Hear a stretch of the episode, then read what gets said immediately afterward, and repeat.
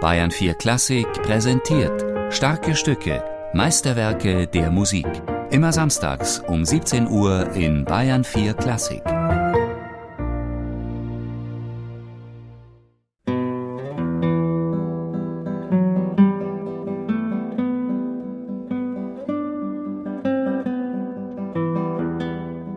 Nachdem er fast zehn Jahre lang nicht mehr für Gitarre geschrieben hatte, komponierte Ettore Villa-Lobos 1940 die fünf Präludien.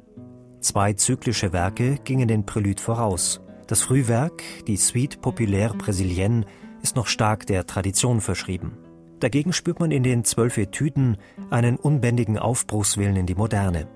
Villa-Lobos hatte im Paris der 1920er Jahre zum ersten Mal die Musik von Strawinsky gehört und war begeistert. Die Sarg Prélude pour la Guitare schließlich führen diese beiden Haltungen zusammen. Er komprimiert eigentlich sein ganzes Gitarrenwerk am Ende seines Lebens nochmal in den fünf Präludien und man findet Anklänge der Etüden, man findet Anklänge aus der Suite Populaire Brésilienne und er erreicht da eigentlich ein Werk, das gerade auch in Brasilien, auch außerhalb des Gitarrenpublikums fast zum Teil zu Ohrwürmern geworden ist. Man kann die eine oder andere Melodie aus den verschiedenen Präludien auch als Erkennungsmelodie bei Fernsehsendungen in Brasilien hören oder zu Werbungen. Also es ist etwas, womit die Gitarre eigentlich oder das Gitarrenrepertoire wirklich nochmal sehr stark beeinflusst hat.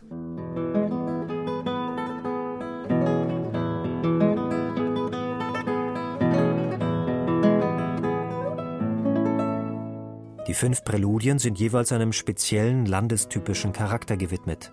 Im ersten ist es der brasilianische Bauer, beim vierten die Indianer des Amazonasgebiets.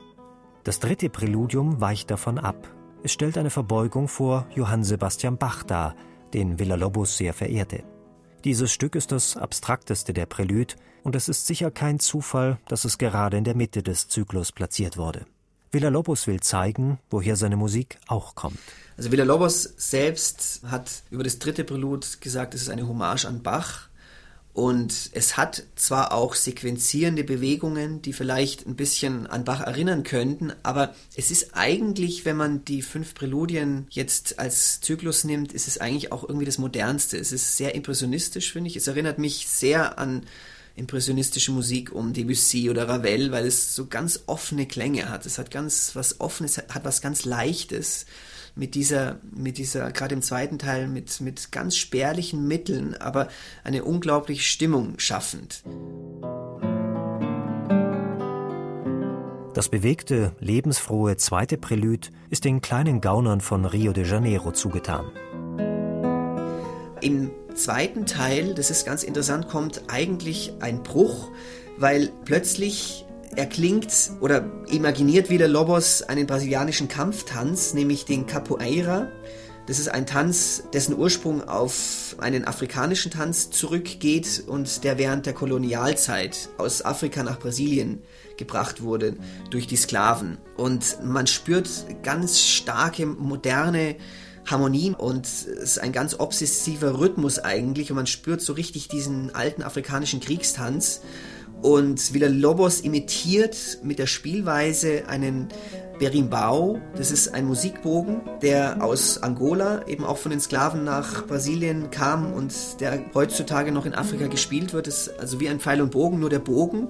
Und der ist mit einer Metallseite bespannt und wird mit einem Holzstock geschlagen. Also dann hört man diesen Rhythmus.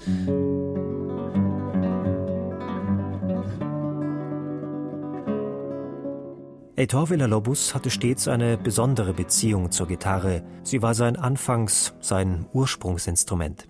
Er hat mit der klassischen Gitarre seine ersten Kompositionsversuche gewagt und die Gitarre hat ihn Zeit seines Lebens begleitet. Vielleicht hat Villa-Lobos in Bezug auf sein umfangreiches Gesamtschaffen nicht wirklich viel für Gitarre geschrieben, aber er kam immer wieder an entscheidenden Punkten seiner kompositorischen Entwicklung auf sie zurück. Die Wirkung auf das Gitarrenrepertoire war so stark, dass man sagen kann, Villa-Lobos verdankt einen Großteil seiner Bekanntheit eigentlich der Gitarre. Seine zweite Frau, Medinia, wie sie mit Spitznamen hieß, hat ihn wohl wieder auch zur Gitarre zurückgebracht. Ihr sind die fünf Präludien gewidmet und man spürt vielleicht auch diese große Liebe zu seiner zweiten Frau in diesen fünf Präludien, da sie eine neue Herangehensweise, eine romantischere, eine ja sensitivere Herangehensweise verdeutlichen.